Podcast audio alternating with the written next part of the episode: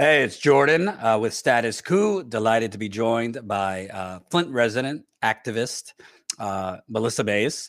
Uh, we are fresh off uh, a pretty important story that we just broke. Uh, Status Coup broke on with the Guardian, which I'm proud of.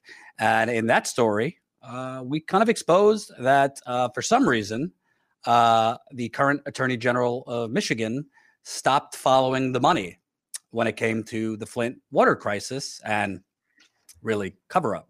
Um, it's you know complicated story if you don't know the details of what went on in Flint, how a financial deal that at least one um, set of prosecutors and investigators thought was fraudulent.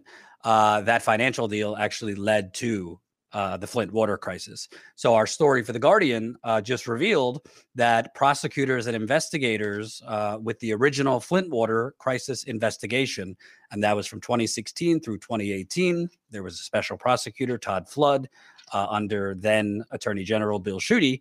Uh, they were actually on the verge of filing racketeering charges most commonly known as RICO charges. RICO throughout history has actually been used against organized crime, mafia figures. And uh, that original Flint water investigation, led by those prosecutors and investigators, were about to, well, close to, uh, you know, anywhere between six months and a year away from filing uh, racketeering charges for widespread financial fraud that led to the Flint water crisis. However, uh, they were dismissed when the current attorney general, at the time, new attorney general Dana Nessel, when she came in in 2019, she fired the special prosecutor, the chief investigator, and the main uh, people on that investigation who were building this racketeering case of financial fraud charges against uh, that were were to be charged uh, against other state of Michigan officials. Uh, the other element is not only was though the original investigation going to be charging uh, racketeering charges, pretty serious, like RICO, like mafia kind of stuff. Uh, and the new attorney general and her team came in, did not pursue those charges. But our story also shows that the uh, original investigation, a special prosecutor, several investigators, they had charged several state of Michigan officials, emergency managers, who were unelected officials appointed by Governor Snyder to run Flint, uh, whose decisions helped lead to the water crisis. Those were those officials were charged with financial fraud uh, related to a pipeline bond deal, the KWA pipeline deal. But when the new attorney general came in, uh, her team dropped those charges, uh, those financial fraud charges, and never recharged those officials with financial fraud. So, in a nutshell, Melissa, what you have here is prosecutors and investigators from the original Flint water crisis investigation that spanned uh, three years. They were following the money. They were on the verge of major financial charges, a RICO case, racketeering. The current attorney general and her team came in and, uh, by all accounts, swept it under the rug. I wanted to ask you uh, just your initial thoughts as somebody who has lived, breathed, and unfortunately drank this water um, and this water crisis. Uh, what is your reaction that we've broken the original investigation was gunning for racketeering charges? shocked, angry. Di- I mean, I guess disappointed isn't a heavy enough word. We knew this was going on and we brought it to the previous prosecution team's attention and nobody wanted to listen to us that the the Flint's water, our water source, wasn't switched to the Flint River because we were poor. I mean, yes, we had financial trouble, but it was caused by the very same people under emergency management. And that's a whole different story where, and that's why Governor Snyder isn't, should be, should be in such trouble because he suspended our democracy and our local power and took control over everything. So that's what wraps a governor that usually would be more distant for decisions like this. That's what wraps him in. It makes it so important that he be charged because at the end of the day, he had and his appointed emergency managers signed off on all of the decisions. And again, to switch our water was not because they wanted to save money, it's because they wanted to get our plant up and running, our water treatment plant up and running, so that way we could go to this more privatized pipeline that his emergency manager, uh, Darnell Earley had um, written a, a fraudulent didn't exist environmental emergency that allowed for the emergency release of these bonds. And so the problem here is that we have this entire pipeline, this contract that was completely founded on fraud, and it's still going. We're currently paying to be on this pipeline, and we fought everything we could to not to not get on, put on the KWA, the Karegnondi Water Authority, because we didn't want another water switch. We didn't want to be involved in fraud. And there's so many studies that had come out saying that because it is more, it's not a municipal system anymore, it's more regionalized, more privatized, that it's for profit, that it would end up harming our most vulnerable. And actually, uh, Peter Hammer had put a paper out saying that in five years of being on the KWA, uh, Flint, 50% of Flint residents wouldn't be able to afford the water, so they wouldn't have running water. So we fought. Let me fought, let me fought. let me let me just explain to the audience so they're not lost. So Flint had received its water for 50 years from Detroit. So Detroit Water and Sewage was the third largest water system in the country. Okay, so Flint got its water. It started uh, from Lake Huron, Huron, which is beautiful, uh, beautiful. I sound like Trump, which is uh, uh, glacier water. It's some of the cleanest water in the world uh, from the um, Great Lakes. So Flint had gotten its water uh, from Lake Huron, uh, from Detroit's water pipeline, and it traveled to the city of Flint for 50 years. They didn't have major water problems when they got their water from Detroit, but local city of Flint officials, in partnership with state officials, had a great idea. Let's create a complete uh, another water pipeline on the same exact pathway that like literally going the same exact parallel route. So if Detroit's water system is this way, the KWA pipeline it's it's the Right same there. thing. It's right there going the same exact uh the same exact pathway. Let's create a brand new water pipeline still getting water from Lake Huron to Flint and let's get uh let's take Flint off of Detroit's water pipeline. And that brand new water pipeline was the Karegnondi Water Authority, or short for KWA. Now, the difference is Flint water from Detroit, once Flint got it, it was done. It was already treated with the proper chemicals that are added into water for uh, to make water safe for people to drink. So you didn't have to do anything. Flint didn't need its water plant, which was completely outdated, was uh, needed upwards of sixty million dollars in upgrades in order to safely treat water. Detroit handled the treatment, so when Flint got the water at the, uh, at the other end, at the end of the pipeline, it was ready to uh, distribute to customers. KWA pipeline, again, going the same exact route as the existing Detroit water pipeline that Flint wasn't having problems with. Uh, that water was raw water. So the water came in straight from the lake. And once it got to Flint, that water would have to be treated. So chemicals added, uh, all that. Now, the reason, Melissa, that they gave you guys for switching from Detroit to KWA was because uh, Detroit had continually been increasing its prices. As they said, price gouging Flint. Uh, so they wanted to get off Detroit. And if Flint borrowed uh, nearly $100 million to join the KWA pipeline, um, then ultimately, long term, Flint residents would get cheaper water rates by the city borrowing uh, nearly $100 million to join the pipeline. Now, that's where that's where the alleged fraud comes in. Flint in 2014 was as broke as broke is. It had no credit rating. Let me repeat. In 2014, Flint had no credit rating. Uh, Flint had reached its state ish uh, by state law. Flint had reached its borrowing limit. So, as the former mayor said to me, how does a broke city borrow $85 million to join a water pipeline? Uh, the borrowing, by the way, was Flint issuing bonds. Uh, so Flint uh, issued $85 million worth of bonds to pay for its portion of the KWA pipeline. So what Melissa was just referencing is there was a essentially fraudulent emergency environmental order because the only way for Flint to get around its borrowing limit was if there's an emergency, i.e., like an environmental emergency. So, an environmental order, as we outline in our story, was created for to clean up some like lime pit of sludge. Right. Uh, and Flint was able to borrow $85 million for the purposes of cleaning up that lime pit.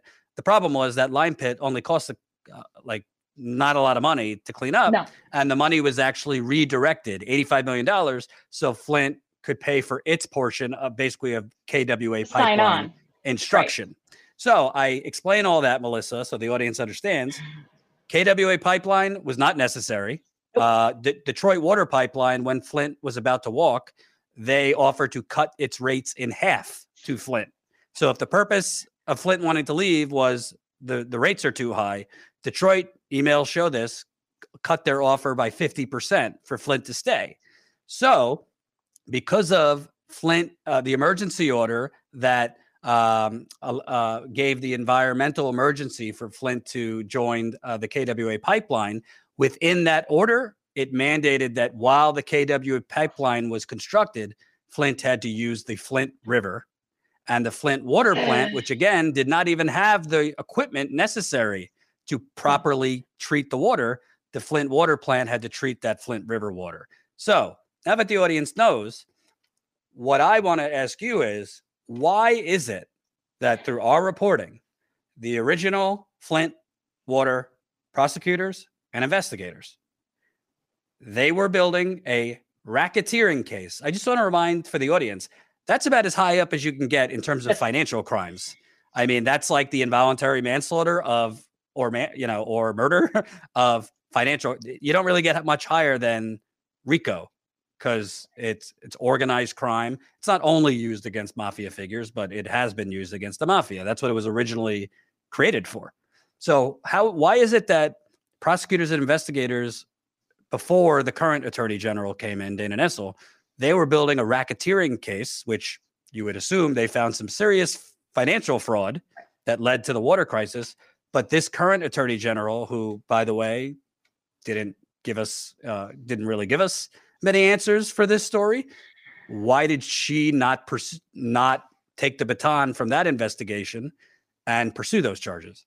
Well, and the thing is, is that most of the hard work had already been done. I mean, she could have, you know, one kept the team on, even if they were, and they offered to, to consult, say, okay, I don't have to be the lead. You know, you can take my name off it. I'll, our team will consult since we've been living and breathing this case for over three years. They have been working with us Flint residents tight, like, you know, telling us what's going on as much as they legally could, but getting information from us, the evidence that we had already gathered. We worked as a team, so it started moving. I mean, we knew justice is slow. I mean, politics are involved. At that time, you know, the um, attorney general who was under uh, former Governor Rick Snyder was going to be running for uh, Snyder's seat once he term limited out.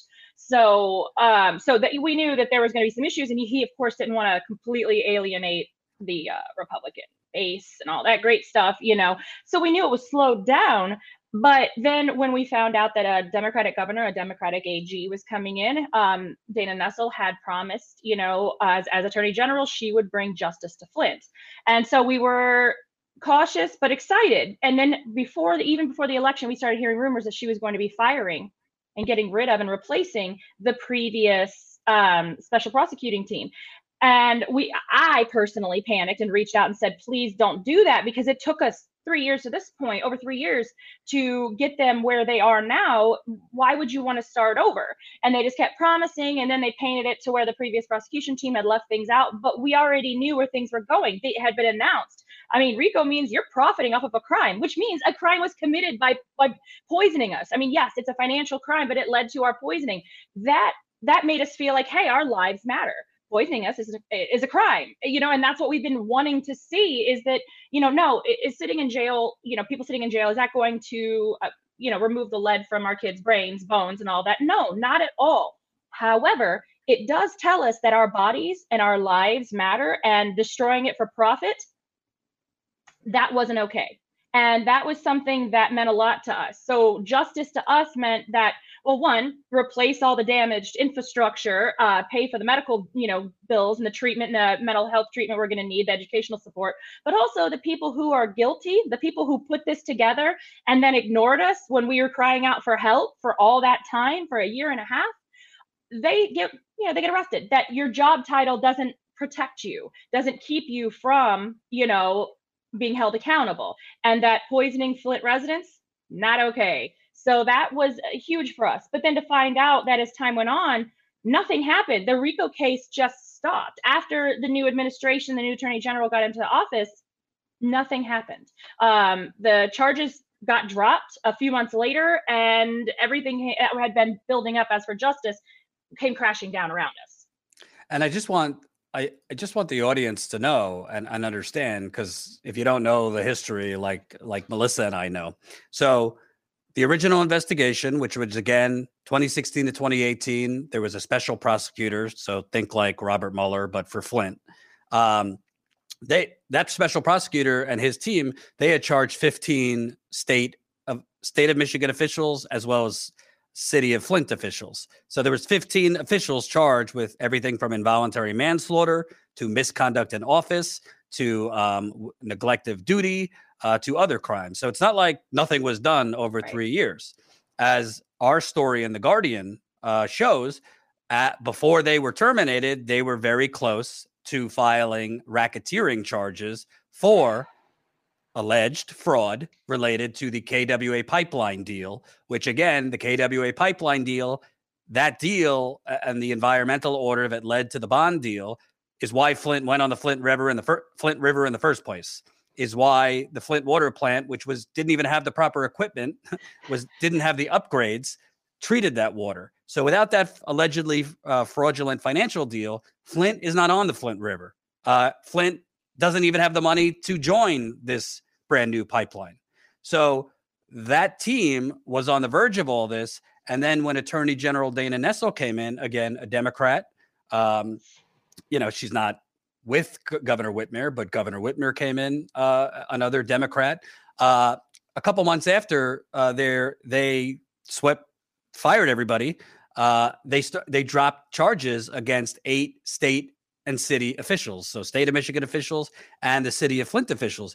They dropped all those charges, uh, citing you know basically throwing the previous prosecutors and investigators under the bus. But they said this doesn't mean we won't recharge. So they did recharge officials, uh, uh, several of the same officials that they dropped the charges against. They recharged them in January 2021. Only when they recharged certain officials who had previously been charged with financial crimes, they did not recharge them with those financial crimes. Yeah. So again, how did one set of investigators charge two emergency managers who were appointed by Rick Snyder with alleged uh, with um, false pretenses related to the bond fraud? Um, but Dana Nessel's team came in, dropped those charges, and when they recharged them, charged them with lesser crimes without the financial charges. She uh, again, why is it that one uh, set of investigators and prosecutors they were going for a racketeering case, but uh, this one, Attorney General Dana Nessel and her team, there's no racketeering charges. There's no nothing. I want to read from the story. I asked uh, uh, Councilman Eric Mays, who's the uh, he's the chair of the Flint City Council now. I we asked him, said Nessel let it go. Was it a lack of political or legal will? I cannot say, but it bothers me to this day. Her team hasn't addressed it. So that's a Flint City councilman. He is the chair of the Flint City Council who said Nessel, the attorney general, let the financial fraud go. I know you can't get in her mind, but any thoughts on why the current attorney general and her team would let it go? What what's funny is that they even went ahead and charged former governor Rick Snyder now with a misdemeanor thousand dollar fine max that kind of thing. So basically one penny per person poison he basically got slapped with a parking fine you know that kind of thing. They did charge him but the fact of the matter is they are doing everything. And and this was something we were worried about that you know you can charge with manslaughter you can go ahead and charge with felony misconduct in office and all this. But the minute the minute and everything and the thing is is the previous prosecution team was held up like oh look at this. You've got you know you know a guy who is republican leading this prosecution team and he's investigating and charging republicans. Oh my goodness. You know he's our he's our guy. But then the minute the minute those financial uh, charges hit as soon as there was like a if you they hit that button you know you can put somebody in jail or whatever you can charge them this and that and they seem to not really care. But the minute you touch that wallet You minute you touch that money, especially the big names that are apparently behind it, you got Wall Street angry. That apparently is a no. That apparently is a line that you don't cross if you want any kind of, I guess, political future. Now, as a regular person, I'd be like, wow, I would vote for you again if you, you know, held these people accountable. That would make you a hero to the regular folk. But once again, the regular folk don't matter. You know, we vote, but you know, they're they're supposed to be, you know, responsible and accountable to us because we're supposed to be their bosses. However, you touch that money, you you know you can't cross wall street. That is exactly what i think it is. I think that the former prosecution team got fired got removed because they went digging in. And it wasn't so much that they they were going after governor snyder. I mean yeah that's a no-no because he's their golden boy i guess. But they were going after the bond deal which means you've got the bondholders you've got the investors you've got wall street that's going to get mad. And apparently that's a bear you don't want to poke. So all of a sudden everything hit a screeching halt and went downhill the minute that started, you know, moving forward, the financial fraud charges that started moving forward because they're like, okay, yeah, we can put some people behind bars for, you know, for manslaughter, but you don't touch this because what would happen is, and and and the evidence is still there, all of the proof that they need. The attorney general could yank the KWA bond deal. It's a fraudulent contract. She's an attorney that would be an easy like it's a it was is like a, a softball. Here you go. Do this. And then show people that you can't profit off of poison people poisoning people. And that you know making money that people aren't less important than you know investors and getting their their you know their money back. They're getting you know making sure that they profit off of their investment off of this fraudulent unnecessary pipeline so that is 100% why i feel everything got dropped because they they made it to that core where yes people are dead. People are forever changed and you know people should be held accountable and put in jail for that. But that minute and everybody agreed with that. Everybody agreed with that until they started talking about um, that bond deal. And well, then you know wall street i'm sure stepped in and said no no no no. You don't touch our money now. Well i'll actually uh, give you one further because myself, Charlie LeDuff, who co-reported this story, uh, Pulitzer Prize-winning journalist, uh, we did a little digging, and uh, sources uh, told us, uh, just reading from the story here, multiple sources familiar with the investigation noted that if the financial fraud or RICO charges had been filed, the state of Mich- the state of Michigan faced the potential of hundreds of millions of dollars in liability over the KWA bond deal. Since the attorney general's office under uh, Republican Bill Schuette had ultimately signed off on the allegedly fraudulent administrative order that greenlit Flint to borrow tens of millions to join the KWA. So, just in English, the attorney general's office signed off on this administrative consent order, which was that emergency environmental order that that led to this bond deal that led to Flint being on the Flint River. So, because the attorney general's office signed off on it, uh, the state of Michigan could be on the hook for hundreds of millions of dollars if it went to court. Publicity, bondholders want their money back, investors want their money back.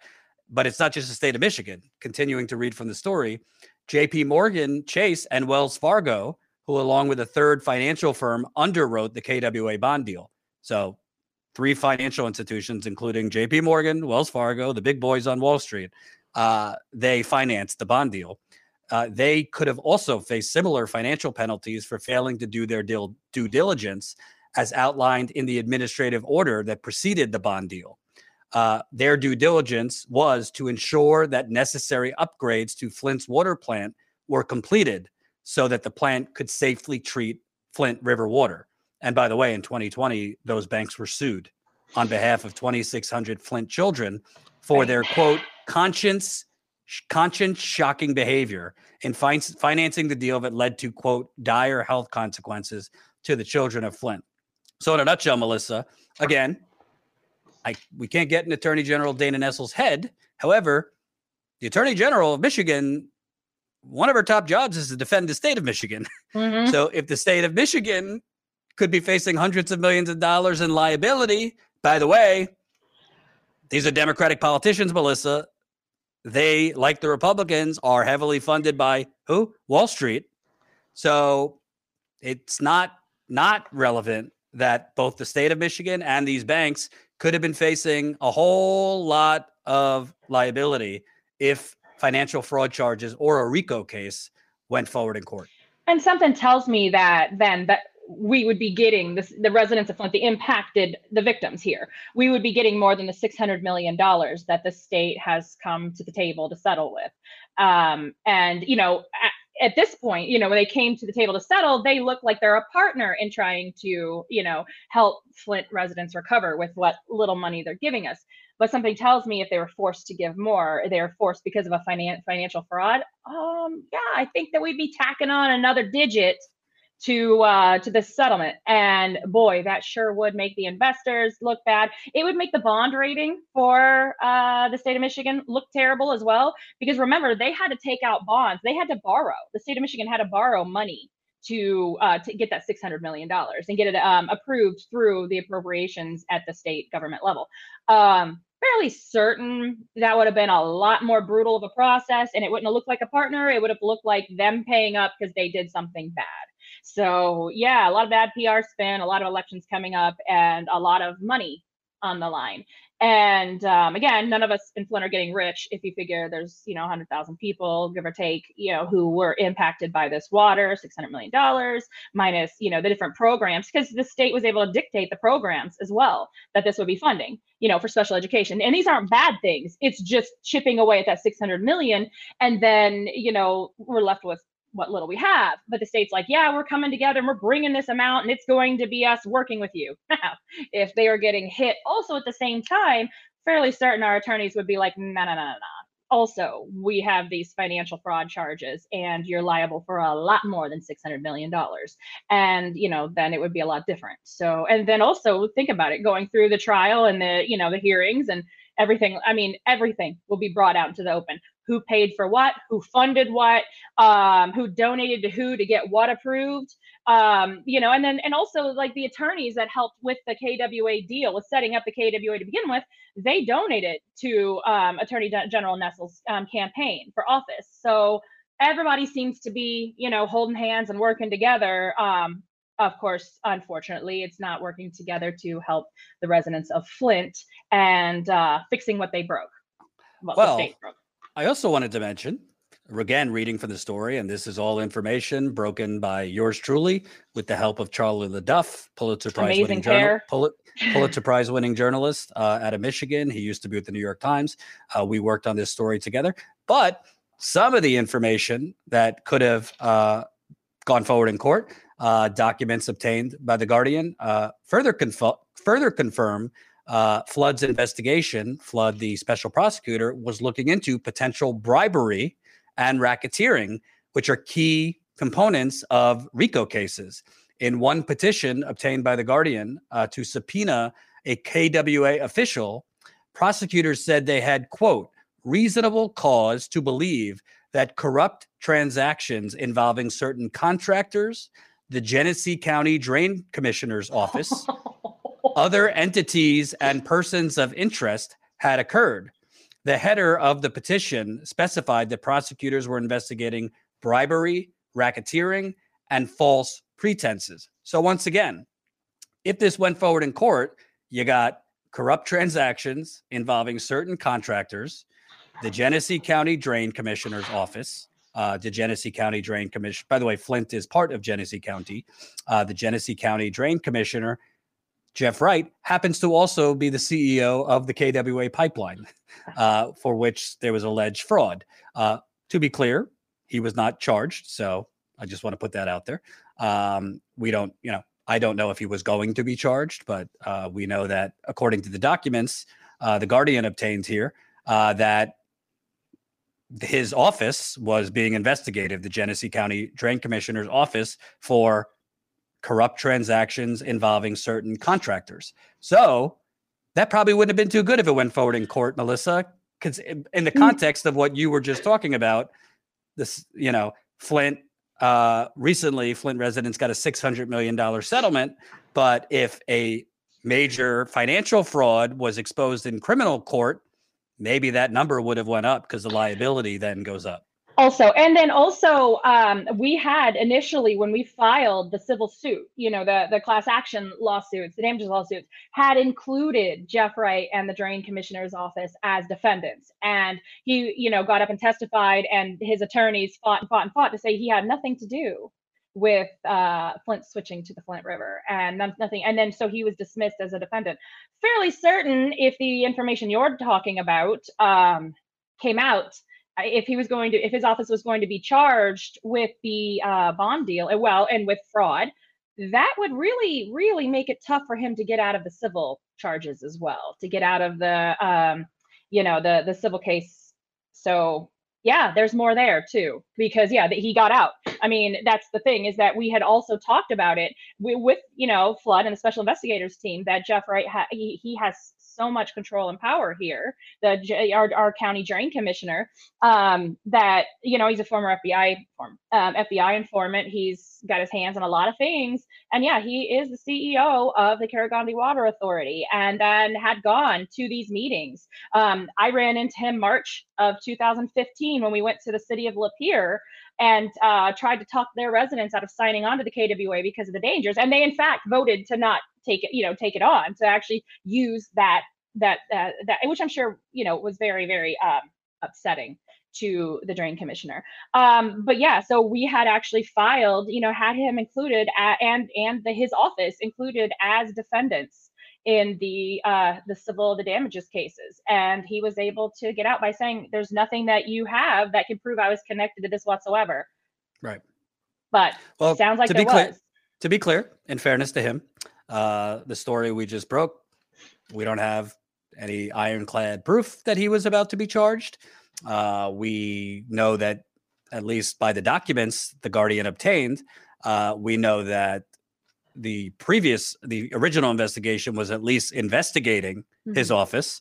Uh, so that's all we could say. I can't move it further that he was going to be charged. So just to be fair to him, we're not saying he was going to be charged because we don't have uh, concrete evidence of that. However, uh, what we do know is if that kind of information, corrupt transactions, uh, uh, contractors, things like that, went into uh, criminal court, puts a little bit of a stain, wouldn't you say, on this KWA bond deal, which, by the way, I believe in 2014 was voted like Midwest deal deal of the year. Yeah. This, yes, the was. second thing I wanted to ask you about, Melissa, so that the audience understands, Flint got 600 million dollars in a settlement, um, but the set the amount of money in the settlement really has it has there's a lot of different components that drives that number but obviously the more sinister crimes that are charged criminally you would have more liability in terms of the state uh, civilly so oh. it's not just it's not just that uh,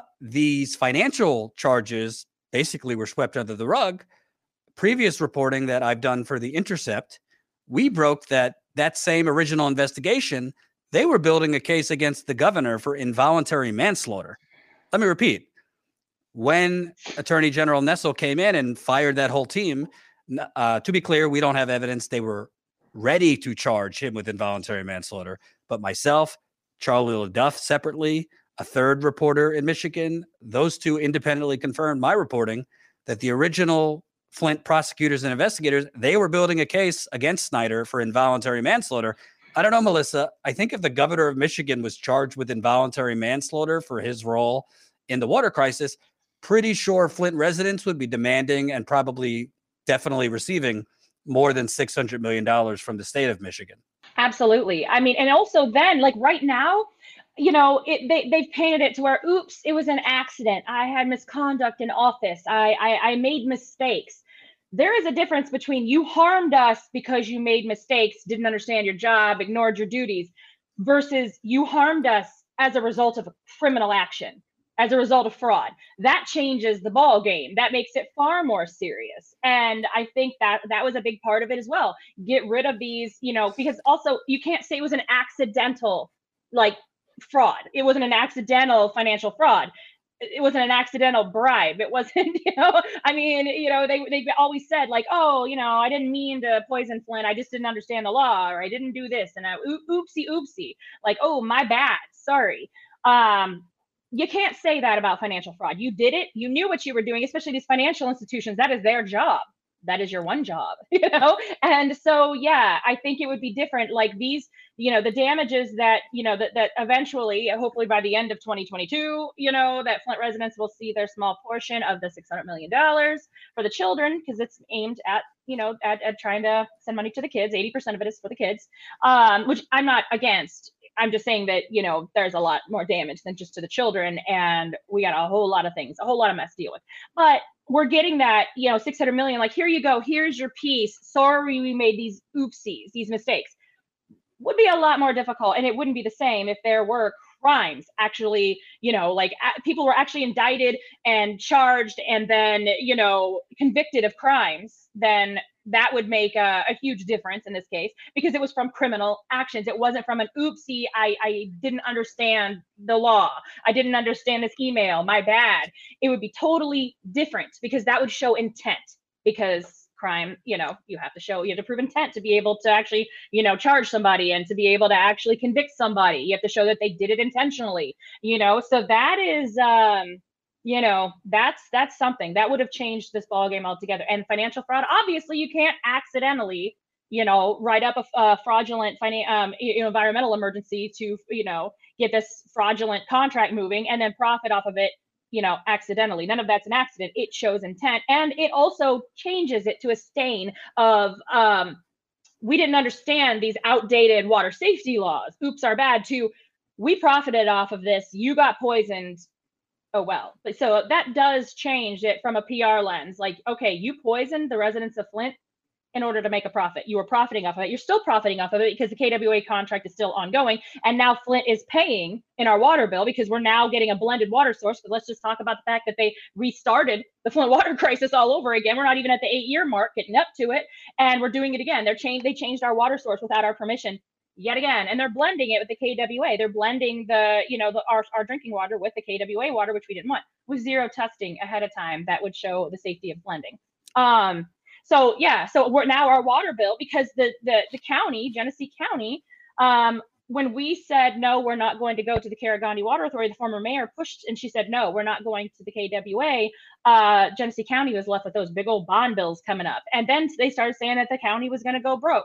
So here now they're blending, they're doing this little, you know, they're saying they're replacing valves. Why you got to blend water to replace the valves? That then they said we're already repaired. Who knows? Yet another funsy there. We're guinea pigs, but also it is to profit because now in our water bills we have our money going towards this pipeline we didn't want to be on to begin with. And right. so it's it's it's a contract. The KWA is a pipeline, a contract that just won't stop. And so people are profiting and we're still getting you know water through trash infrastructure and nobody can tell us if this blending is going to disrupt that damaged infrastructure even further. So so yeah it just won't die because there's money to be made. Investments were made there's banks financial institutions wall street's behind it.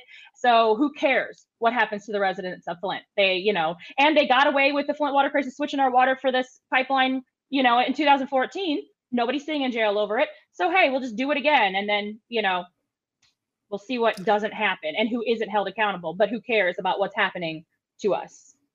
I want to also read because uh, I thought this was really powerful uh, statement that was made to uh, me.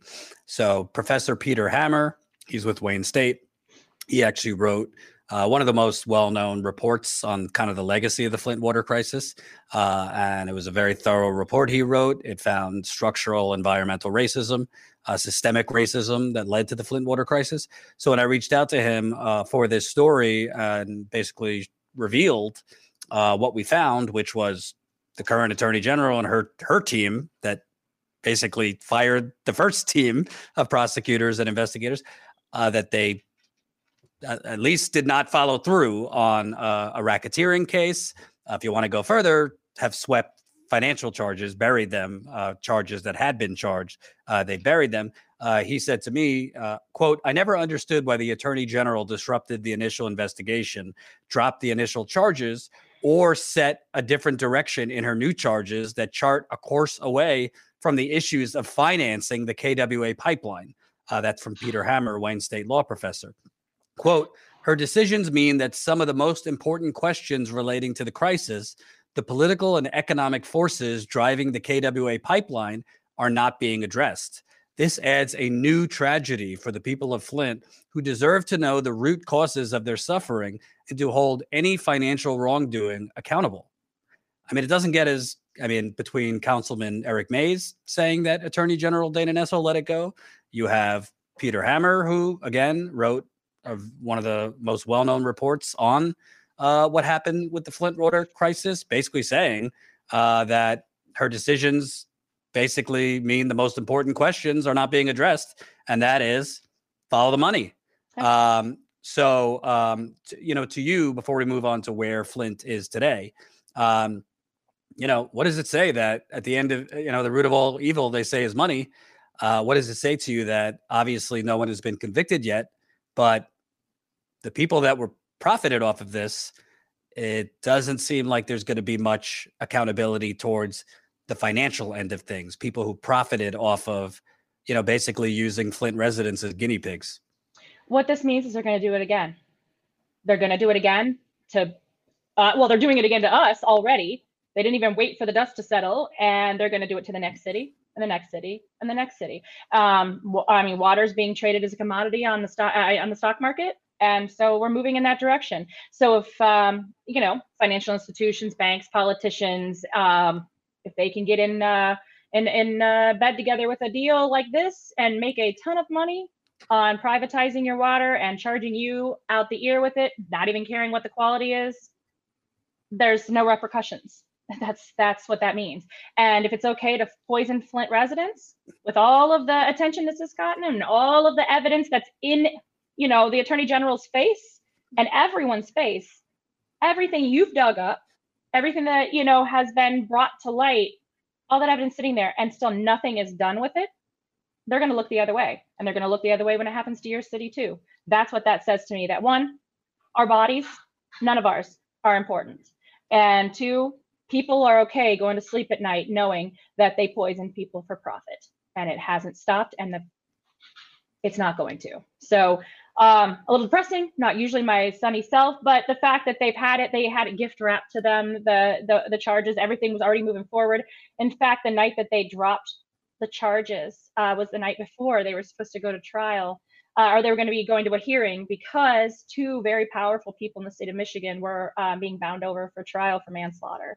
Um, so, and since then, they've had their wealthy benefactors get up and plead for them for the charges to be dropped. And so it just says, hey, hey, you know, if uh, you've got no soul basically and uh, you have a way to make money off of po- poisoning you know poor majority black and brown communities you can get away with it because look they did it here in flint so there's no reason why they wouldn't do it to your community either and uh, i want to ask also moving away from like the nitty gritty of this story which we've addressed uh, it seems like there's now like a full court uh, full court press uh, in some media to try and get the charges dropped against the governor. Uh, the Wall Street Journal, you just saw a story. Uh, and, by the way, the, the charges against the governor, a misdemeanor. That's all that was charged against his governor, who previous stories uh, I broke in the Intercept show that he knew about the, the deadly Legionnaires uh, waterborne outbreak, a deadly bacteria that killed really an untold number of people in Flint. There's really no way to know exactly how many people died of Legionnaires in Flint. Uh, he knew about it 16 months earlier than he notified the public, meaning for 16 months, he was aware there was a deadly waterborne uh, bacteria where cases were going up uh, and people were dying, and he did not notify the residents uh, until January 2016. He knew about it as early as October 2014. That's through documents I found from the original criminal prosecution. So I bring that up because you have the Wall Street Journal, a political prosecution in Michigan. The Flint, the Flint lead water indictments look worse all the time. Uh, I personally am getting emails from Governor Snyder's legal team asking me, uh, tell, informing me about their defense blog. That there's a new blog uh, from his defense team, and you see kind of whisper campaigns and uh, in the media how uh, this is really uh, setting a dangerous political precedent for the governor to be charged, uh, you know, for, um, you know, uh, for just, you know, decisions that any politician could have potentially, you know, made some mistakes, but we don't criminalize political mistakes. Wanted to ask you, you know, when you hear uh, for the Wall Street Journal a political prosecution in Michigan. Uh, what do you re- how do you react to that? Shame on that writer. Shame on you. And I hope this makes it to whoever wrote that. Because let me explain this. Governor Snyder, out of his mouth, said, I was in charge of Flint when this happened and the cover up happened. The buck stops with me. So now, why is he trying so hard? And why are you working to get him out of his own responsibility? The buck stops with me.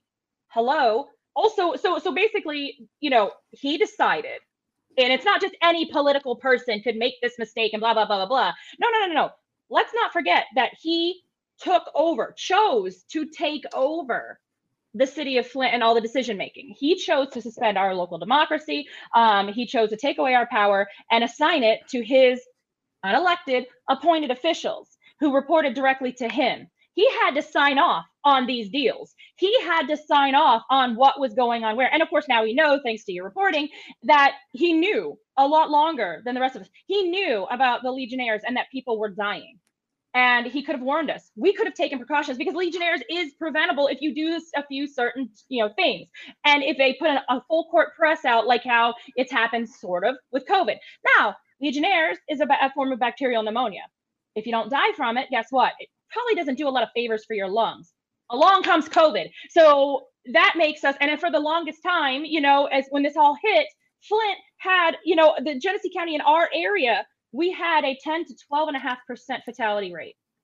That means people were dying. And even to this day, right now, we have um, close to a two and a half percent fatality rate, which is far higher than the United States, the you know the state of Michigan, all that great stuff, um, because we have a weakened and compromised immune system, and you know damaged lungs, which just made it a playground, I'm sure, for COVID to come on in and make it super easy. So these are lasting forever impacts. So for you to sit there and write this article saying, oh, no, it's a dangerous precedent. What is a dangerous precedent? That a rich white man gets held accountable for what he did to a poor majority minority city? That he let people die? That he covered it up and he knew about it? And that he decided to ignore our local officials, our people, and just move forward with this, you know, financial fraudulent financial deal. Um, so that way, you know, his backers and investors and all that stuff, they wouldn't get um, angry and they would be able to make their, you know, make their money. They'd be able to profit. There you go.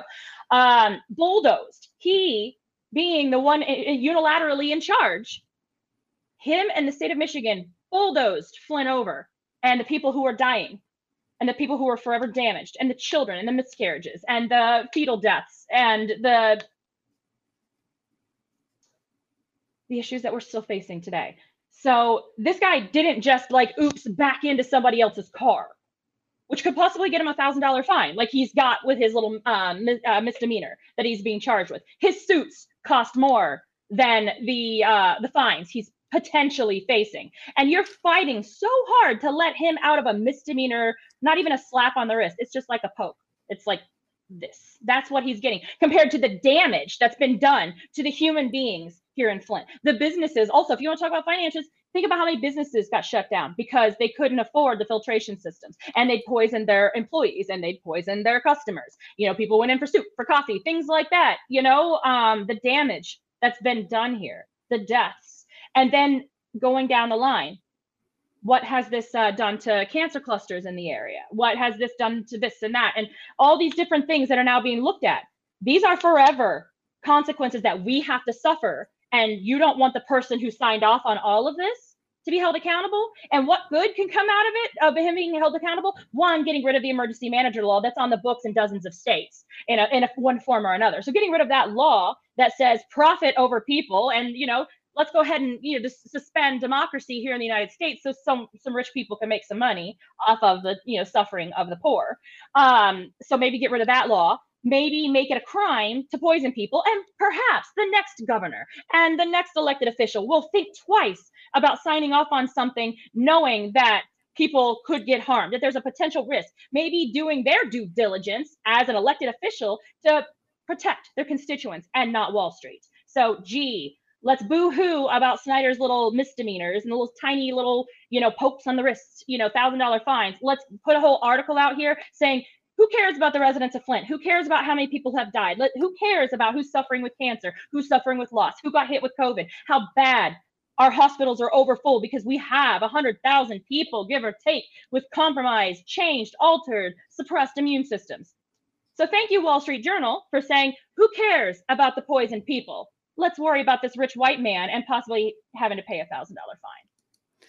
And by the way, uh, at least uh, towards the beginning of the pandemic, Flint makes up 24% of Genesee County, but tw- that 24% uh, made up 40% of the cases. So Flint, a little less than a quarter of Genesee County, but it was making up 40% of the cases. Frankly, it might have been making up more than 40% of the cases if you add uh, Flint Township, which right. is technically not all Flint, but parts of Flint Township were on the Flint River water. So you're well, talking upwards of 40% of cases in a county.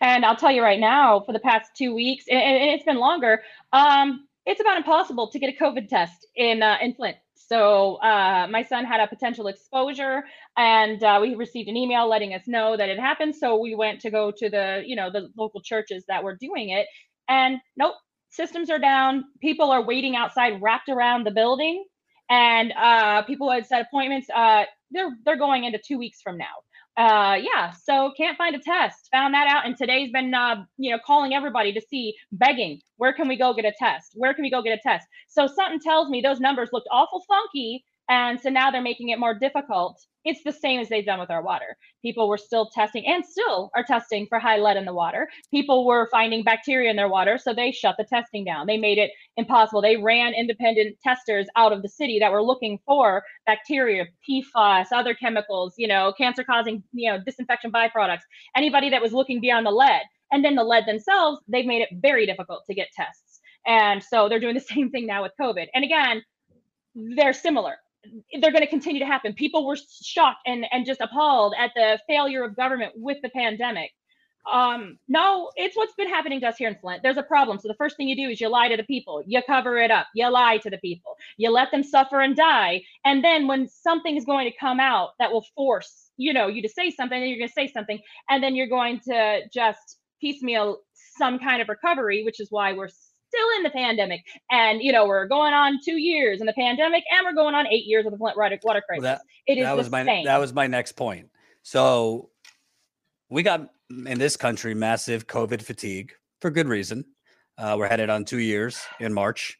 Uh, in April, Flint is headed into year eight of its its pandemic.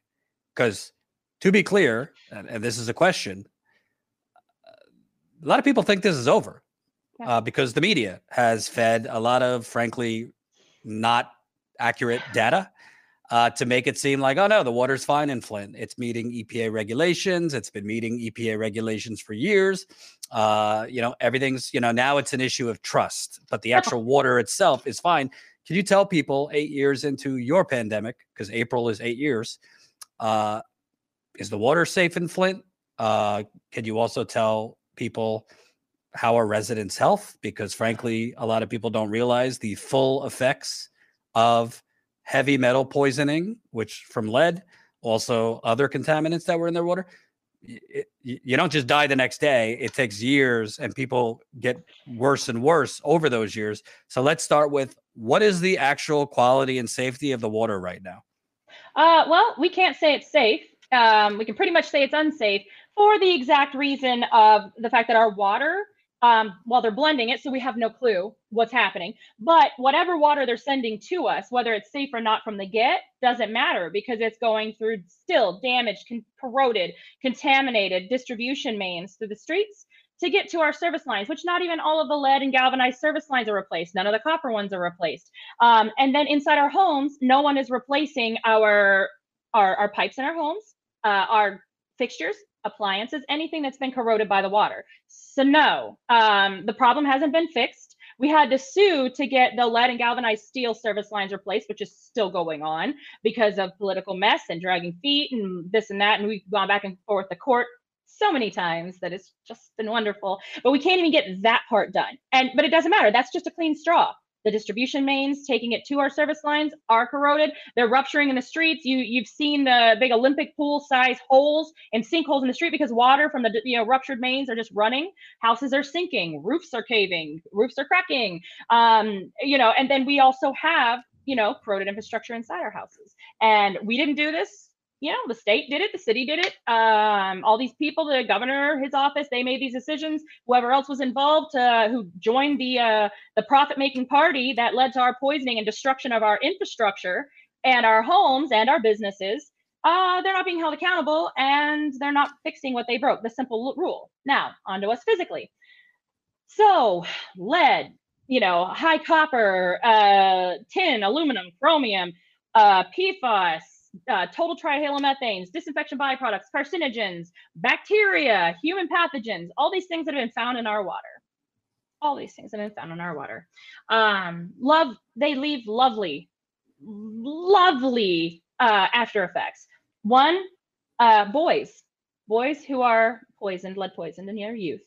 It's stored in their bones, their DNA gets changed. They can pass their lead poisoning down to their sons, down to their sons. That's three generations of lead poisoning. Uh, lowered IQ, lower ability to make decisions, um, more emotional. They don't have the, the, that regulation in their brains. Lots of ADD and ADHD in adults and kids have been diagnosed. Um, we have a lot of autism, actually. There has been a lot of autism that's been diagnosed in our younger babies and our kids, and they got to live with that forever.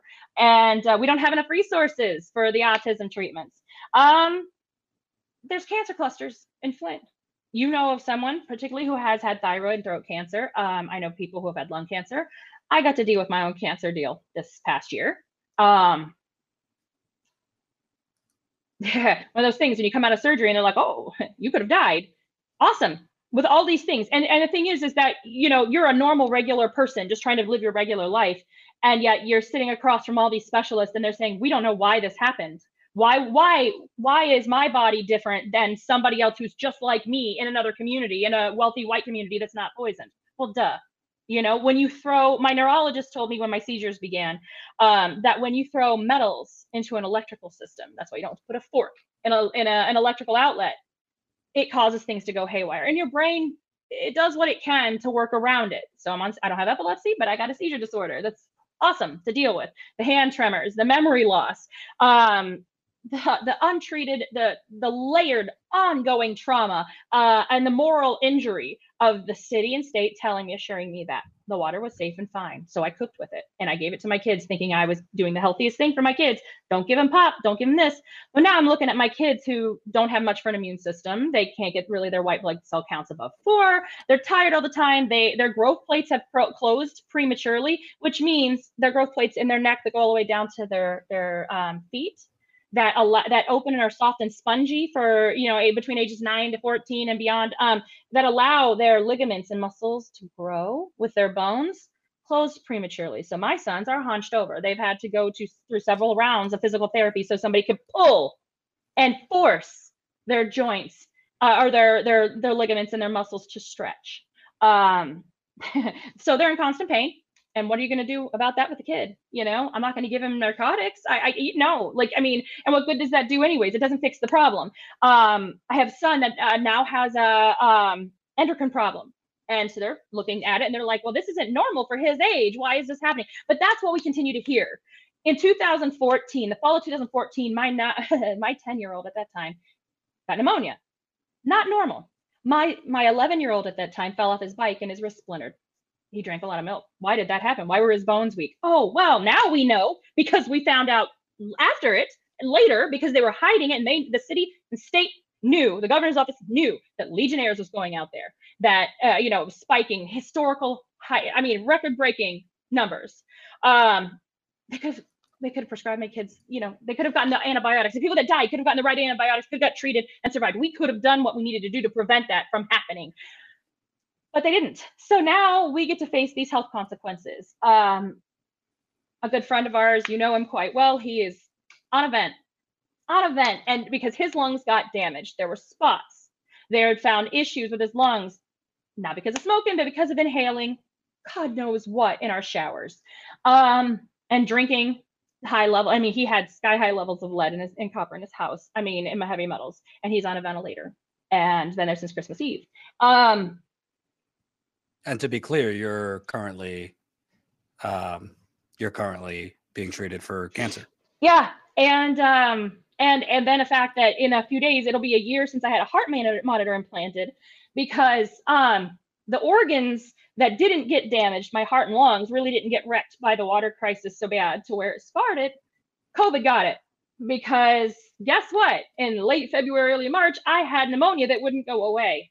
That the antibiotics wouldn't treat because once again the government was lying, saying that there was no COVID in the United States, there wasn't here yet, and I'm like, oh, I just somehow must have got pneumonia and um, and an ear infection, but I have permanent hearing loss because my eighth cranial nerve was damaged, and uh, yeah, I got a heart monitor in, and they still um, my heart's damaged, my lungs are damaged. I have to uh, have an inhaler um, twice a day, and then I have an emergency inhaler, and then I have a button I push when my heart rate decides to go either way too fast or way too slow for my activities.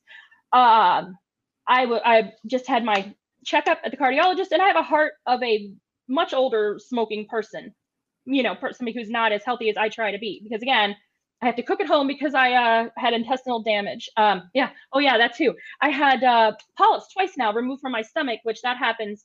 Um, there's genetic disorders that I actually don't have.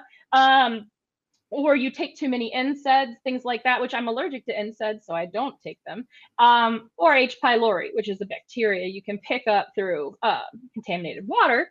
Uh, so I've had uh, polyps removed from my stomach twice now since 2015, and now I have a, bleeding ulcer, which um, you know you'd think, oh, it's from stress. No, it's can be caused by um, the things that I don't have or H. pylori, which means, oh my God, all that water I was drinking to be healthy, to work out, to, you know, make sure that, you know, I'm to be healthy, never smoked, you know, whatever, um, to make sure that that's all uh, good. And it doesn't matter. Got a bleeding ulcer that feels like uh, very painful. But what's interesting is that the cancer and the, the all of the other issues that were going on uh, in my uh, abdomen didn't know about was covering the pain of the ulcer. So if anybody's had an ulcer, the pain that I was having before that was so great that I didn't even know that I had a you know bleeding full of acid ulcer gut. So it's exhausting. And so to hear that the Wall Street Journal is saying, "Oh no, we can't let Governor Snyder." And even if I was selfish and I only cared about me, now mind you, I'm a social worker, and my clients are all Flint residents, and the what I'm going through is nothing compared to what they're going through.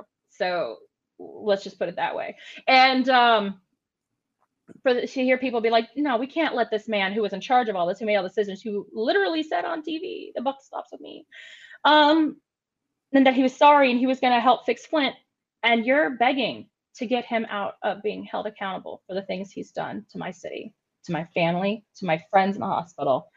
When I when I was, and then even when I had surgery, I had to be uh, sent out early, uh, discharged early because there was three of us in my room and recovering because the hospitals are full you know and um, i know that's happening everywhere but um, yeah we um, the people we've lost went down fast and, And to, um, to, to be clear, pre 2014, so before you consumed this water, you didn't have any major health issues. no i i not no i didn't i had uh, i was uh, actually um, i was i took my vitamins i rarely saw my doctor except for annual checkups and um, i was working out four to five days a week and working with a nutritionist so i was healthy and you know i i, I had been doing that for a couple of years and um yeah, I put on weight. My muscles are gone. My awesome looking muscles that made my tattoos look great were gone. My stamina's gone. Obviously, I, I mean that's literally. I mean, I worked.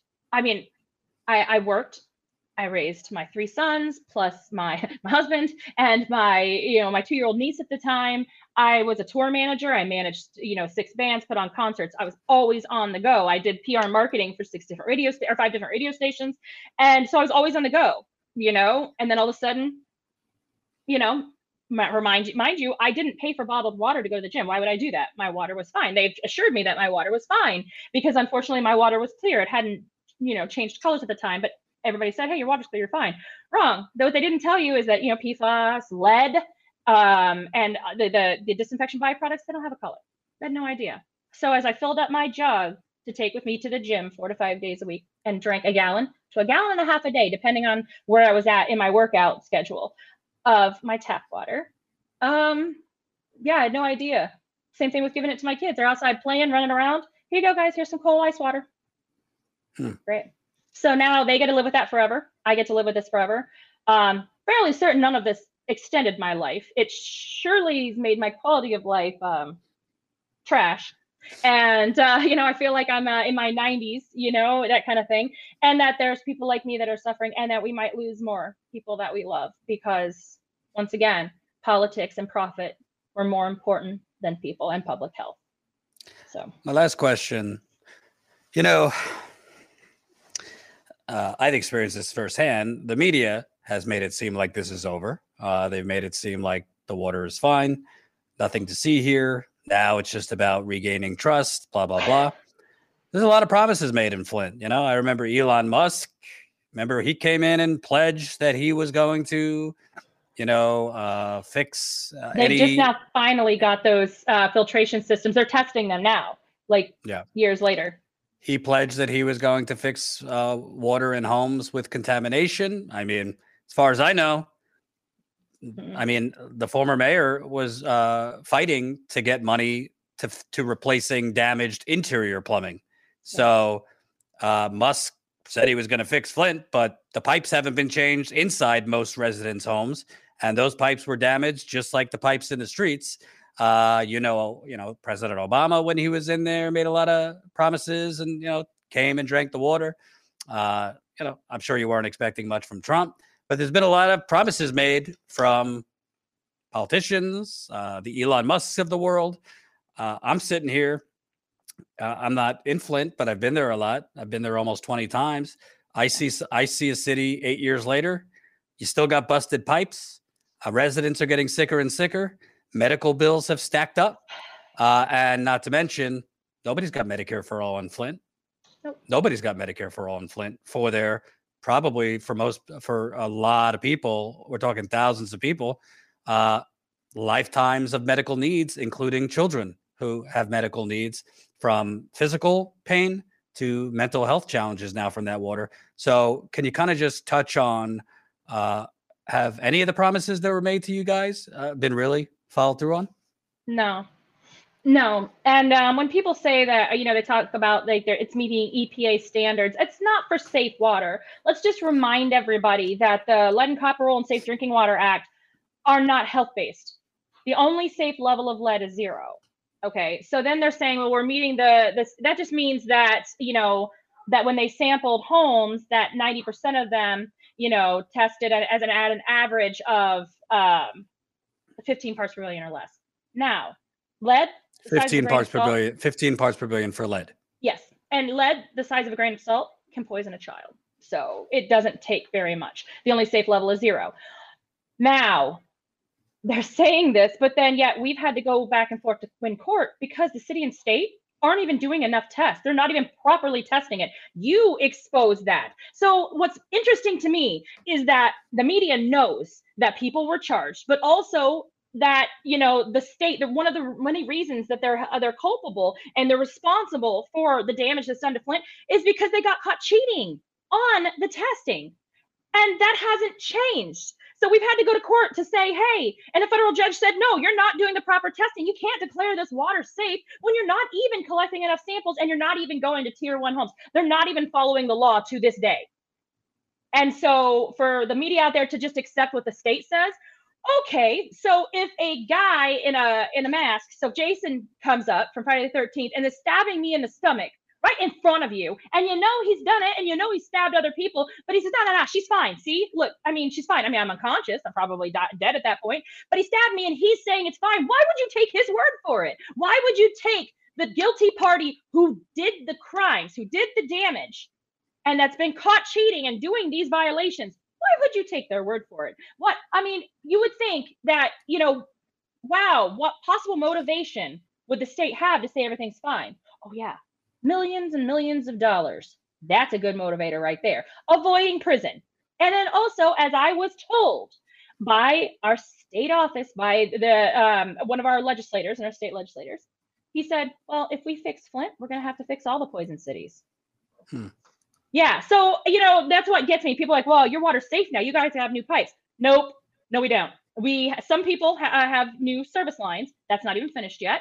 Um But yeah, the pipes are still bad. So as long as the pipes are still bad, still contaminating our water flowing through it, coming to our homes, as long as the pipes, the uh, appliances, and the fixtures are corroded and releasing contaminants into the water, our water is not safe. Simple as that. You can take all the science and you can see because we don't have anybody independently doing the testing now. It's just the state, you know, the people who did this to us. So, um, you know, pretty interesting there. I find that interesting that, you know, there's that. But then also, all they want to do is talk about lead, lead, lead because it's easy. But they're not even testing for bacteria. They're not even talking about what else is going on. We find out months after that last summer, the summer before, we had record numbers of Legionnaires cases still. But they they keep that quiet. They keep that quiet. So yeah, no, the water here, we can there's no way we can even say it's safe. The state's testing, we can't even say they did it right. But if you look, there's still people testing in the hundreds of parts per billion for lead. And there's not even widespread testing. They're not even collecting enough samples to actually do a proper sampling pool. And so yeah, and then also they like collecting samples in the cold weather, weather when uh, lead typically is lower. So yeah, they're gaming the system, the, the still broken system, because we still haven't had the federal changes to the lead and copper rule. Um, and this impacts everybody. That's countrywide. So yeah, so when people come to me and say, "Is your water safe now?" What? And then also, you want to come smell? Want to come take a shower? You want to you want to smell that? You want the rashes, the hair falling out, um, the oh yeah, like when I had my heart monitor implanted and the bandage slipped and I got a bacterial infection in my skin that had to be cut out without any anesthesia yeah, yeah, absolutely. Yeah, come on. And and so for anybody who wants to say it's safe, I always offer them, you know, hey, give me your address, I'll ship it to you. You want to come to my house and uh, breathe it in because you've smelled it, Jordan. One time you taste it, and I want to slap the fire out of you because that's not safe. And any amount, even the tiniest amount of these contaminants, not safe. So again, the only safe level is zero. And as long as Flint is not testing at zero for all these contaminants, including lead, from an independent source, no, we, we have no, no reason to believe, especially since all the contaminated infrastructure is still there, we have no reason to believe that our water is safe. Right. Uh, well, on that optimistic note. Yay! Uh, but we uh, haven't stopped you. fighting. We haven't. We thankfully have you. You and Charlie is like a dream. You know, uh, a dream partnership for me to see you guys get the facts out there. People reading this, watching this. Thank you. Um, and we're still fighting. We're still fighting for federal changes. We're still fighting for cha- state changes, so that way this doesn't continue to happen. Um, it's hard and it's a long battle, but you know, actually this week it's um, in the next couple days it'll be seven years for me in this battle, and uh, great. But it doesn't look like it's going to stop any uh, anytime soon, so we aren't going to stop fighting either. So thank you, Jordan, especially. Well, call me old-fashioned, but kind of have a problem with the city being poisoned a cover up of that po- a, a, cover up of that poisoning, and the people being a, allowed to slowly die with without any help. So I'll stay on it. Uh, thank you, Melissa. Thank you.